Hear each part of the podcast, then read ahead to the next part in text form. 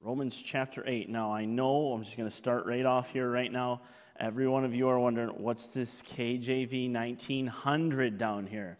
Okay, I'm just going to get it out front right away, all right? This is the Cambridge edition, the first printing of the Cambridge edition, and I can't get it off there. I don't know how. Anyway, there it is, okay? Tried a new program this week, and that's what it gave me. So there we go. Just to get it off the hop, it is just the printing of it. That's the First time Cambridge printed it, apparently. So, all right, Romans chapter 8.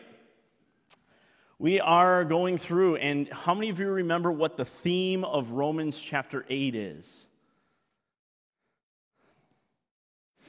Oh, that's good. Wow. We've made such an impact on you that it's just like, wow, I just know what it is. Superstar Christian. Okay, good. We're getting there. That's a living a vi- victorious, all right? There. Supernatural lifestyle. Good. That's good. Wow. You guys are so smart. Okay? The entire theme is about victorious, living supernaturally, conquering, overcoming. All of those things are found in Romans chapter 8. And we are really taking a deep dive into this because I think it's so important. You can see in verse 8, the Bible says this So then they that are in the flesh cannot please God. Now, I've hit this over and over and over and over again. I think for the last three weeks, this will be the third time we've read this verse, but it's so important. Okay? It is re- important to remember that when we are in the flesh, we cannot please God. Paul is, again, being dogmatic. And, and again, our society doesn't like people who are dogmatic. But here is the fact the black and white. If you are in the flesh, you cannot please God in any way, shape, or form. What if I'm doing the right thing? Again, doesn't matter. You cannot please God. What if I'm preaching the gospel, something that God commanded me? If you're doing it in the flesh, you cannot please God. It must be done through the Spirit of God. And I want you to understand this. We have all kinds of Christians walking around in the flesh today. They're doing their absolute best trying to please God, but they're doing it in themselves. They're doing their best to please God. They are doing it in the flesh. When you are in the flesh, you cannot please God. Look at verse 9.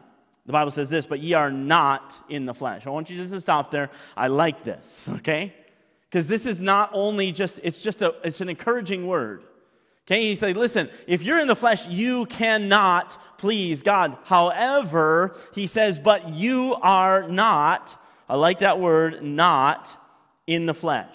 You're not in the flesh. Especially you are in the Spirit, he says, if so be that the Spirit of God dwell in you. If you've accepted Jesus Christ as your personal Savior and the Spirit of God indwells your life, then you have the Spirit. Anyone who has the Spirit of God dwelling in them does not have to live in the flesh. So notice, now if any man have not the Spirit of Christ, he is none of his. Okay, so he, he, he contrasts these things once again. So anyone who has the Spirit of God dwelling in them does not have to live in the flesh. I want to say it again, okay? Because we live, most of us live defeated Christian lives. Most of us don't go on and live victorious, uh, uh, charging hell with a squirt gun kind of life. We live in a very defeated life. But listen, if we are in the Spirit, if we have the Spirit of God dwelling in us, we do not have to live in the flesh.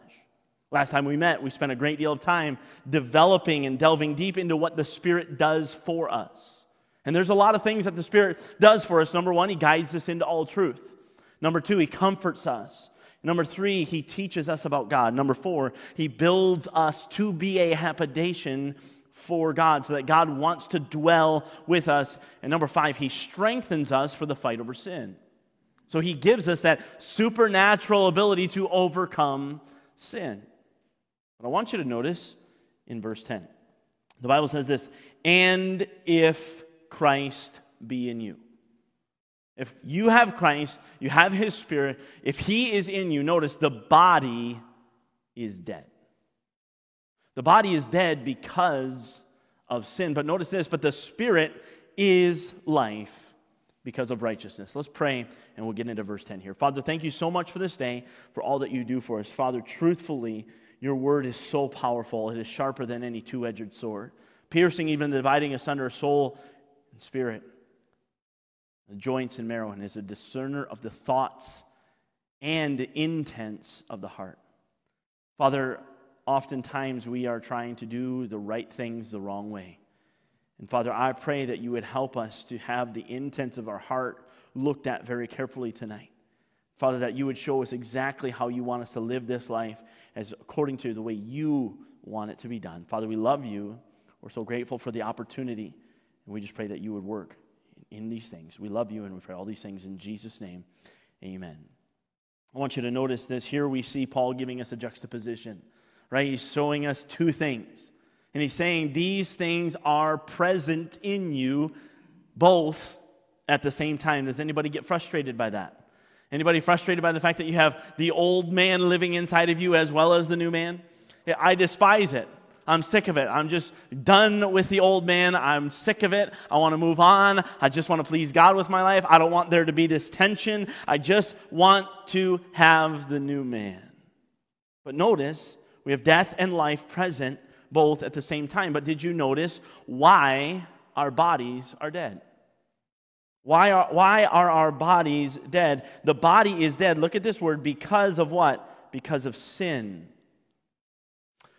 I don't know how many times in the book of Romans I've said this, but sin always brings death. Every single time.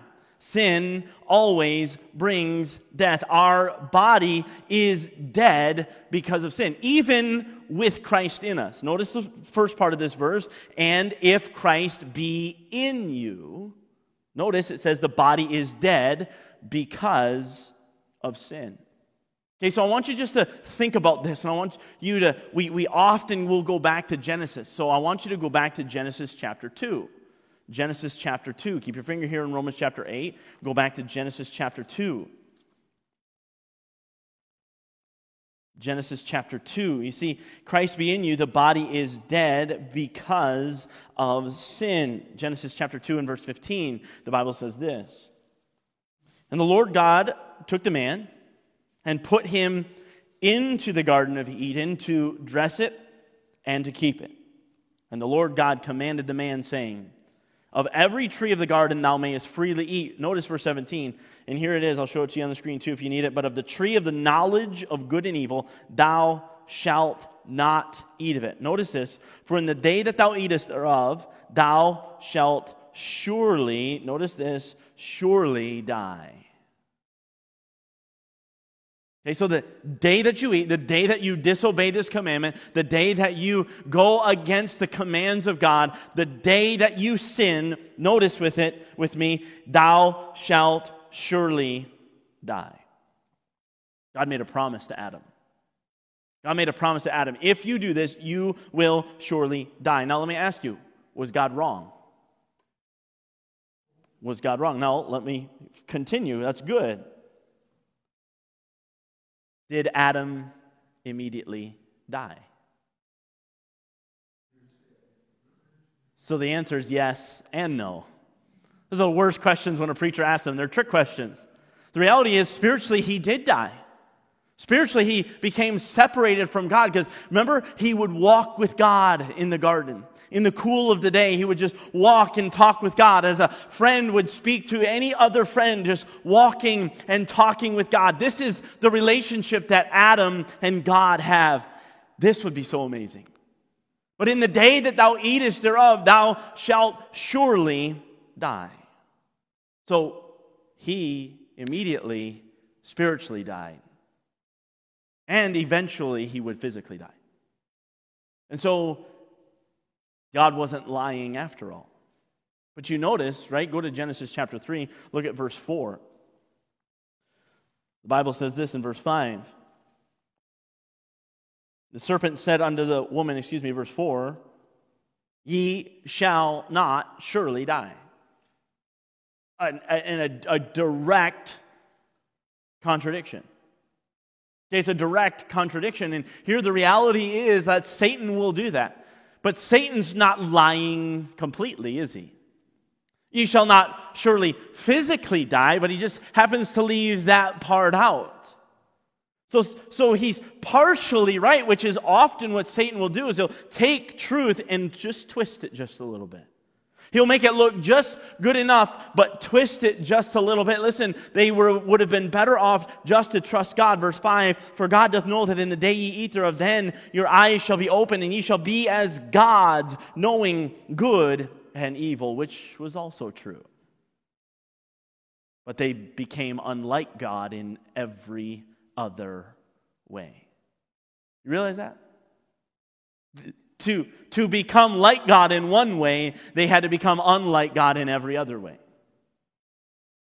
The reality is, I would much rather be like God in every other way than to know good and evil.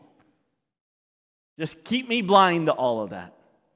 But Satan will take what you have and he'll make what you don't have look for some reason much better. The old saying is the grass is always greener on the other side. But here, once again, we see sin leads to death. Sin leads to death. I want to go back here and I want you to notice this phrase. I love this.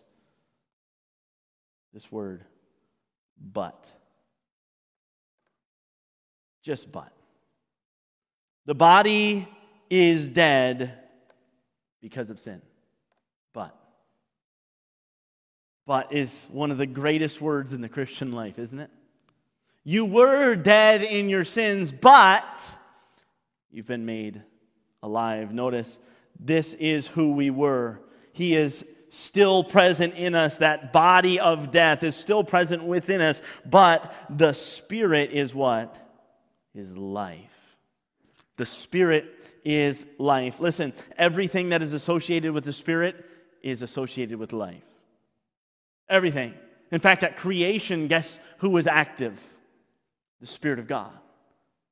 Spirit of God is associated with life. Sin is always associated with death. The Spirit is always associated with life happens constantly and consistently. Listen, this is an important phrase for us as Christians here. The Spirit is life. Notice that. The Spirit is life. Don't forget that ever. The Spirit is life. But did you happen to notice why the Spirit is life? Here it is again because of righteousness. Because of righteousness. Why is the Spirit life? Well, it's because of righteousness. Well, whose righteousness? It's not our righteousness. Remember, all of our righteousnesses are as filthy rags. We can do nothing. In fact, several weeks ago, we did a study through the Bible on righteousness. We did not use a dictionary, we didn't use a commentary, we just used the Bible to define righteousness. Righteousness is only God's righteousness. The only righteousness that can do anything is the righteousness of God. If you want to gain life, it can only be done through the righteousness of God. Notice it's the Spirit. He is the Spirit is life because of righteousness. Now let's continue into verse 11. But if the Spirit of Him that raised up Jesus from the dead. So I want you to see this phrase raised up Jesus Whoa, that was really bad. I looked away. Raised up Jesus from the dead. Okay? If that spirit dwell in you, he that raised up Christ from the dead shall also quicken your mortal bodies by his spirit that dwelleth in you. Okay, I want you to notice this. If the spirit of him that raised up Jesus from the dead, do you realize that there is a spirit? There is a spirit. There is a spirit that had the power to raise Jesus from the dead. Don't miss that. Again, if you've been in church for a long time, you're like, yeah, yeah, yeah, that's Easter, we know. No, don't miss that. There is a spirit that had the power to raise Jesus from the dead, but not just raise him from the dead. Listen to this. There is a spirit that had the power to defy the grip of sin. Do you realize that when Jesus Christ died on the cross, every single sin of the entire world, past, present, and future, that means your sin, that means my sin, was placed upon him. And it was so ugly that his father God turned his back on him, and Jesus cried out, My God, my God, why hast thou forsaken me? And that sin sent him to death. And there's a spirit that is powerful enough to raise him, to conquer that grip of sin. Not only was it powerful enough to raise him from the dead, defy the grip of sin, but number three, it had the power to destroy the bond of hell. You realize that there's no escaping hell, right? It's inevitable for every sinner. The reality is, you remember the rich man and Lazarus, right? The rich man dies and Lazarus dies. We both die at the same time, and the rich man goes to hell, and Lazarus goes to what's called Abraham's bosom. The Bible says that there's a great gulf so that one cannot pass to the other, and the other cannot pass to the one. And so it is impossible. The rich man cried out, Send Lazarus. No, there's a great gulf fixed. You realize that there is no getting out of hell, yet there is a spirit powerful enough to raise up Jesus from the dead, to defy sin, and to destroy the bond of hell and raise him again from the grave. But not only did it raise him again, this spirit was powerful enough to lift him in heavenly places, and there he sits on the right hand of God. You see, this is the spirit of God. He, he is alive forevermore. Even this, listen, he conquered every last enemy. 1 Corinthians chapter 15. Every enemy shall be made his footstool. And that enemy, and at the end of 1 Corinthians chapter 15, O death, where is thy sting? O grave, where is thy victory? Listen, Jesus Christ, this is the spirit that raised up Jesus from the dead. But look at this. I like this. He that raised up Christ from the dead, look at this, shall also. Isn't that awesome? Shall also quicken your mortal bodies. You see, this same Spirit that accomplished all of this in Christ Jesus, listen, can and will do the exact same thing for you. You realize that if you are saved, you defeated death. You had an ability to defy sin. You no longer have a, grip held on to you by hell. You have none of that. You are free because of the Spirit. That same Spirit that is alive in you right now if you know Jesus Christ as your personal Savior. That same power shall also quicken your mortal bodies. Now, I want you to, if you would please, turn to John chapter 5. John chapter 5. Book of John chapter 5, look with me in verse 21.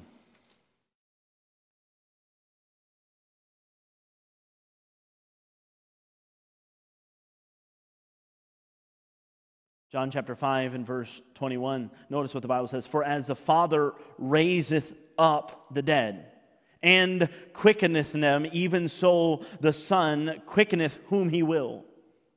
For the Father judgeth no man, but hath committed all judgment unto the Son, that all men should honor the Son, even as they honor the Father.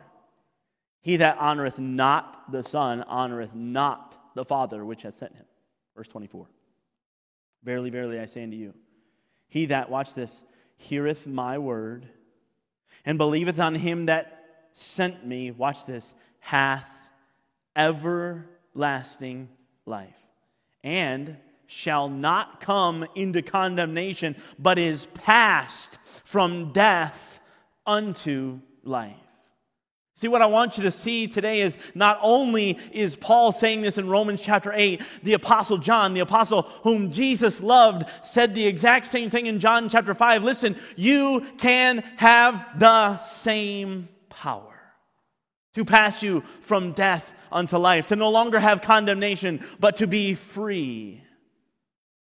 Have your life be quickened. This is so important so we can pass from death unto life. He can quicken or make alive our mortal bodies. Let's continue to verse 12 of Romans chapter 8. Romans chapter 8 and verse 12. Now, because of all that, right, right? Here's that word, therefore. If you're a Bible student and you see the word therefore, you should always go back to see what it's there for.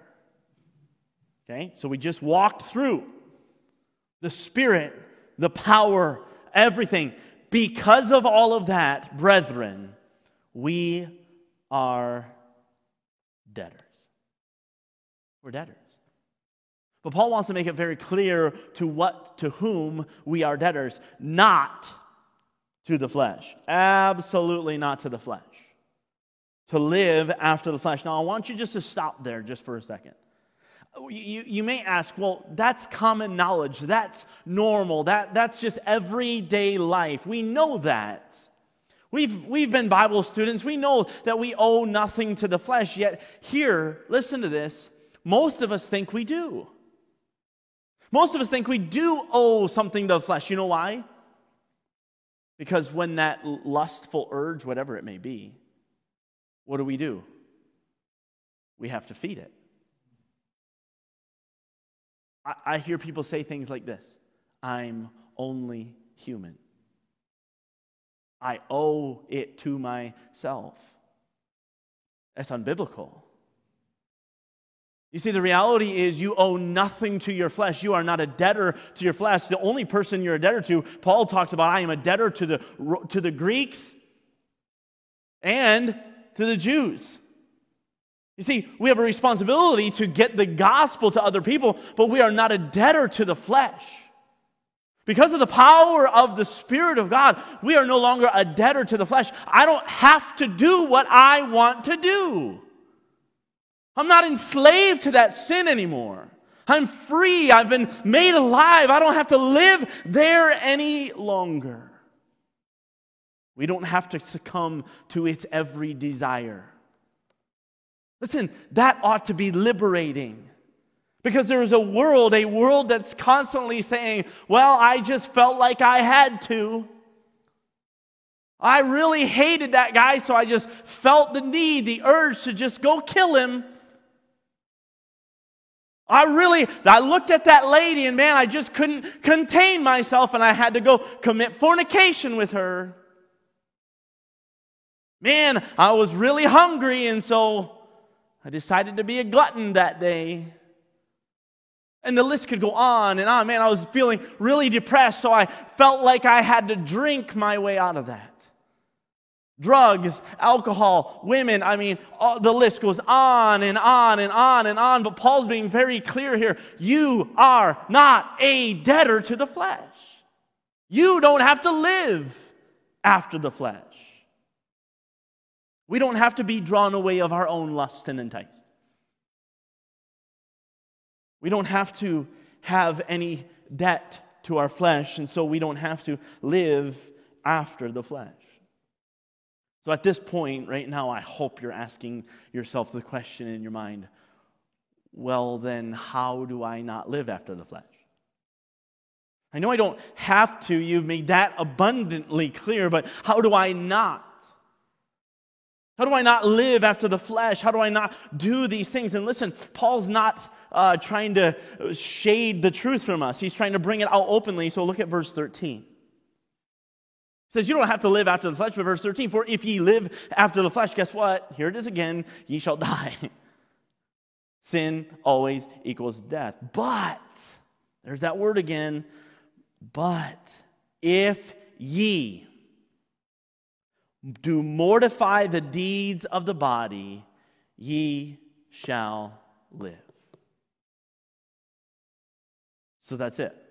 Just mortify the deeds of the body and you're good. Good. Skipped it on purpose. It's got to be through the Spirit. Right? And we, we do this. I do this. I've done this my entire life.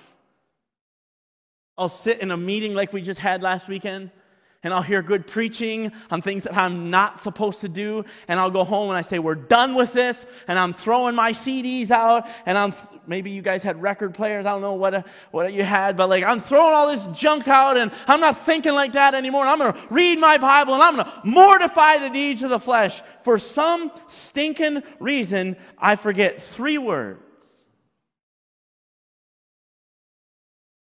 You see, the reality is through the Spirit, those things brought, were brought to my attention. Through the Spirit, the Lord convicted me about those things, and for some strange reason, I think that in my flesh, I'm going to do that. Remember what Paul said just a few verses before in my flesh dwelleth no good thing.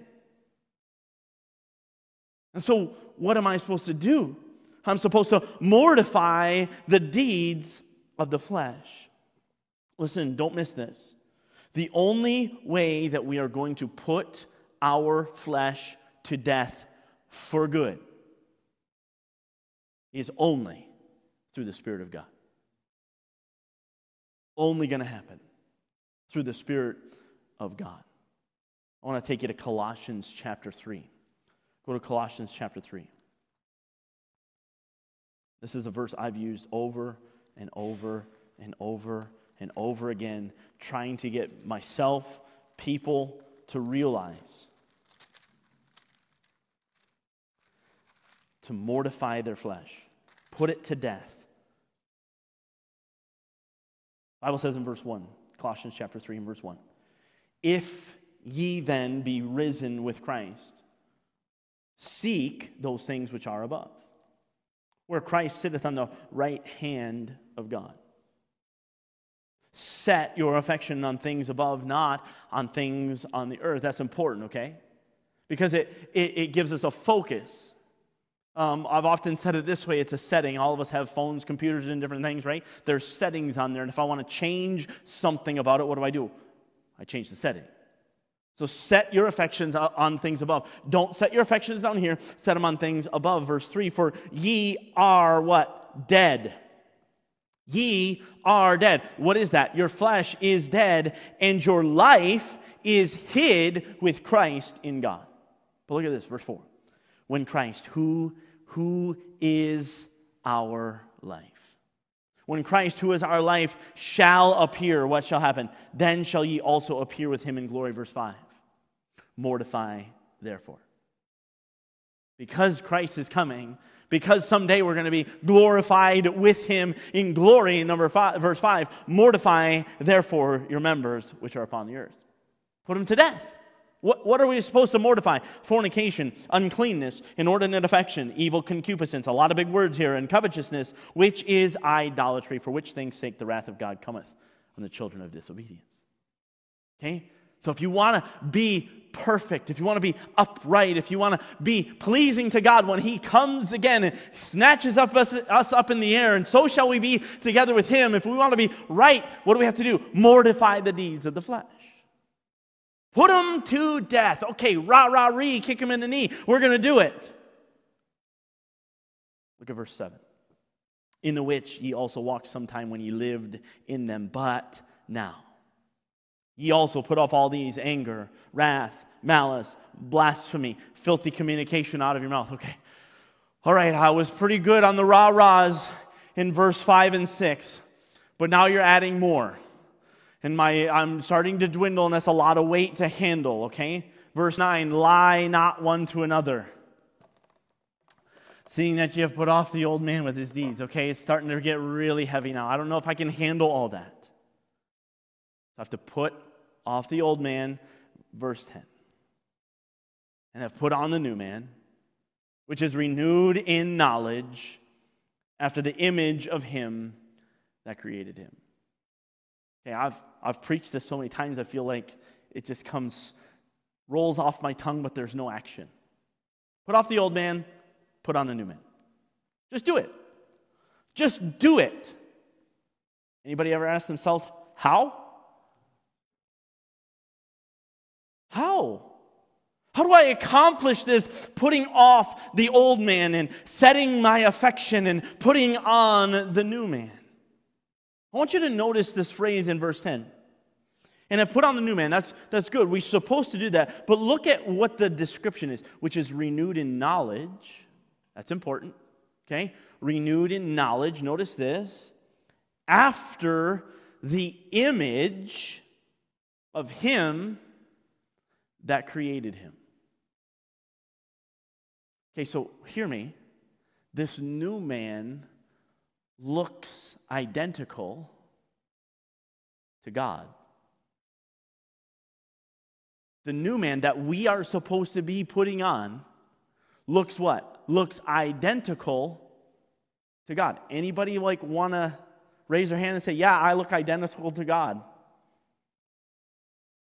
You know, you know Adam, right? He was created in the image of God, right? Let's just do it. Let's go back to Genesis. This is off the cuff, so if it's not good, this is why.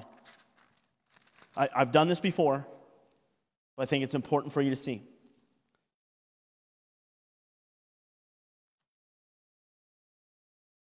All right, let's go to.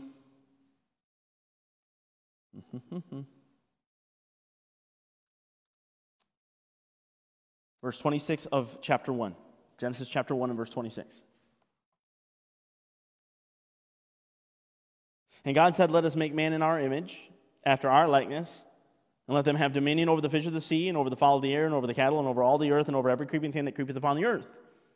Verse 27. So God created man in his what? In his own image. In the image of God created he them, male and female created he them. That's pretty plain. Man and woman were created in the image of God. But now I want you to go to Genesis chapter 5.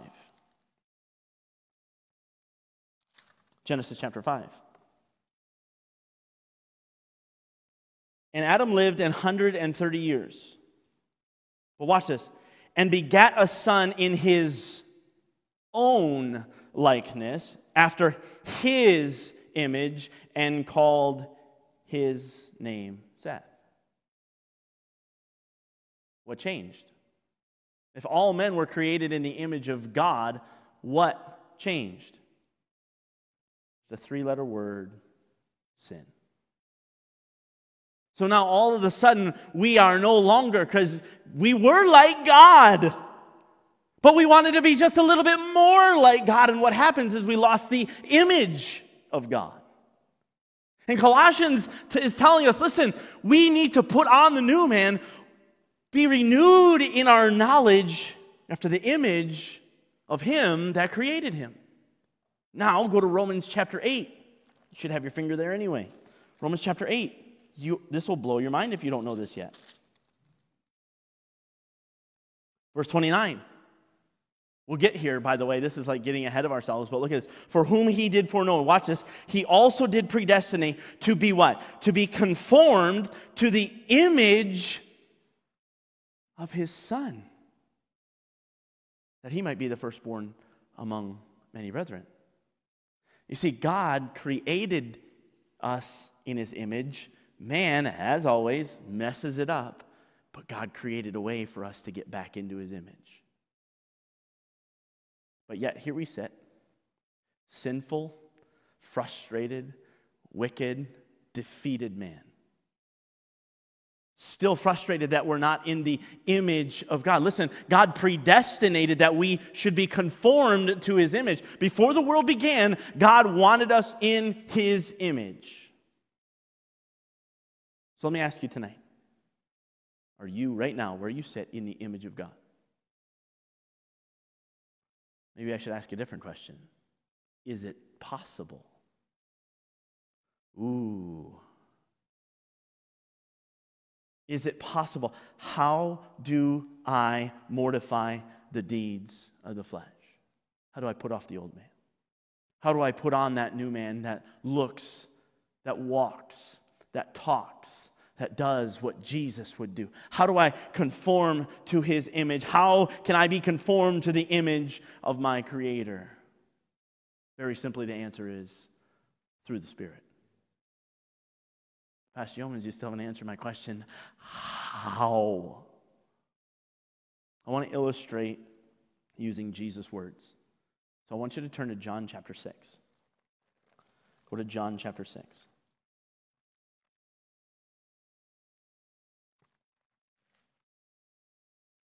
I want you to understand this is just an illustration. This, I'm not trying to take this out of context. Okay? The context of this passage is this the Jews want to see a sign that Jesus is working the works of God, right? The Jews require a sign, the Greeks seek after wisdom.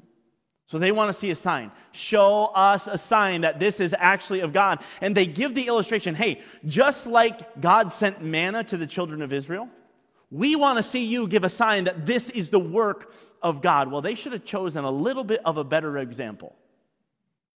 Because what Jesus does is he takes that example and he says, Listen, I am the bread of life. Just like the manna was sent down from God, so am I sent down from God. I am the bread of life. I want you to take a look with me in John chapter 6 and verse 53. You can see in verse 48, I am that bread of life. Verse 51, I am the living bread which came down from heaven. And then I want you to notice verse 53. Then Jesus said unto them, Verily, verily, I say unto you, except ye eat the flesh of the Son of Man and drink his blood, watch this, ye have no life in you. Oh, it's transubstantiation. Where a lot of religions and mostly, mostly Catholicism believes that when you eat communion, you eat the bread, it actually changes to become the body of Christ, physical body of Christ, cannibalism. When you drink the juice, it actually, or the wine, it actually changes into the blood of Christ. This is where they come up with this. But read, read very carefully. Ye have no life in you. Unless you eat and drink his blood, you have no life in you. Verse 54 Whoso eateth my flesh and drinketh my blood hath what? Hath eternal life. And I will raise him up at the last day. Verse 55 For my flesh is meat indeed, and my blood is drink indeed. As the living Father hath sent me, and I live by the Father, so shall he that eateth me, even he shall live by me. This is that bread which came down from heaven, not as your fathers did eat manna and are dead. He that eateth of this bread shall live forever. Here's why I want to illustrate with this the Spirit is life. Jesus said, If you will eat of my flesh and you will drink of my blood, you will have what? Eternal life. Now, obviously, you can see in the next few verses this was a hard thing for these people to understand. Even the disciples are like, whoa, that's a little freaky. What do you mean you have to eat? That's, that's cannibalism, Jesus. You can't, you can't say that. Now, we, looking back, we understand that trusting Jesus Christ and his broken body and his shed blood for the remission, remission of sin, we gained eternal life. It was, it was trusting in that. It wasn't actually physically eating a human body. Listen, it was trusting in his broken body. It was trusting in his shed blood for the remission of sins. But jump down with me in verse 63. I want you to see this. It is the Spirit that quickeneth. Notice again, the flesh profiteth nothing. Look what he says at the end. The words that I speak unto you, they are spirit and they are life. Okay, don't miss this. We have a responsibility to put on the new man, to set our affection on things above, to, to have knowledge, more knowledge. And Jesus is saying, Eat of my flesh and drink of my blood, and you will have eternal life. The Spirit is the one who quickeneth. The words that I am speaking to you, what are they? They are spirit and they are life. Do you think it's any coincidence that Jesus uses these same words that Paul is using in Romans chapter 8 spirit and life? It's no coincidence. You see, for the same way that we overcome spiritual death is the same way that we overcome our flesh. Let me say it one more time the same way that we overcome our spiritual death, the way in which we receive salvation is the exact same way that we overcome the flesh. You say, Pastor Yeomans, how is that? By trusting Jesus, by trusting in his shed blood, by trusting in his broken body. Jesus says we must eat his flesh and drink his blood. So let me try to put it to you this way we must put more of Jesus in in order to get more of Jesus out. You understand that? See, the reality is, what did we do when we got saved? We asked Him into our lives, we trusted in Him. And what happened was he paid for all our sins. All those sins have been eradicated. We are no longer dead indeed in our sins, but we've been made alive. Listen, we have eternal life in Jesus Christ. That's wonderful. We have the victory. But why do we still live defeated? Probably because we stopped putting more of Jesus in. And instead, what did we do? We started putting ourselves in. No, you can never remove Jesus. But what you can do is you can push him to one corner of your life so he's just there just a little bit.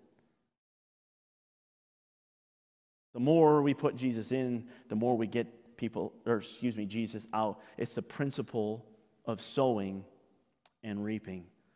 Galatians chapter 6, verses 7 to 9. You can only see verse 8 here, but I want you to hear this. Be not deceived.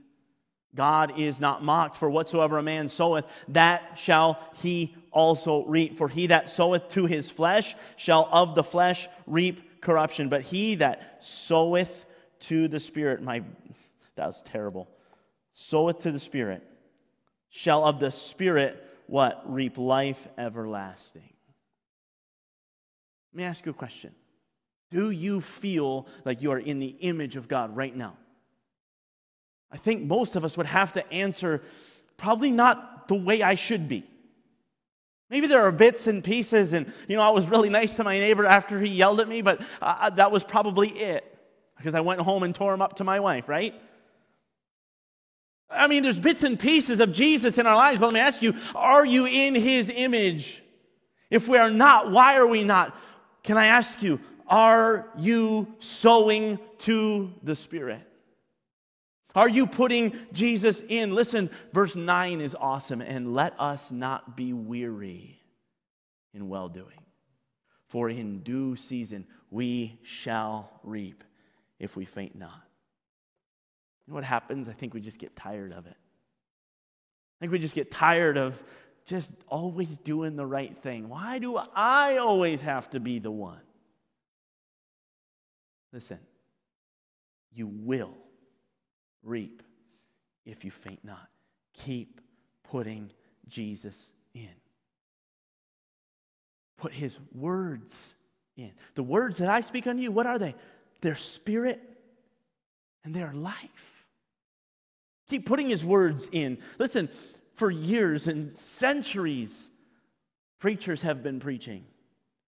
Read your Bible. Read your Bible. Listen, quit reading your Bible. Stop it. Look at it as I'm putting Jesus into my life. I'm putting Jesus into my life. Listen, do not read your Bible just to read it. Put Jesus in. Look at it as listen, I'm putting Jesus in. If I don't put Jesus out, I am surely not going to get Jesus out. I have to have him. I feel like I've said this a thousand times over the last several lessons, but we do not have to live in the flesh.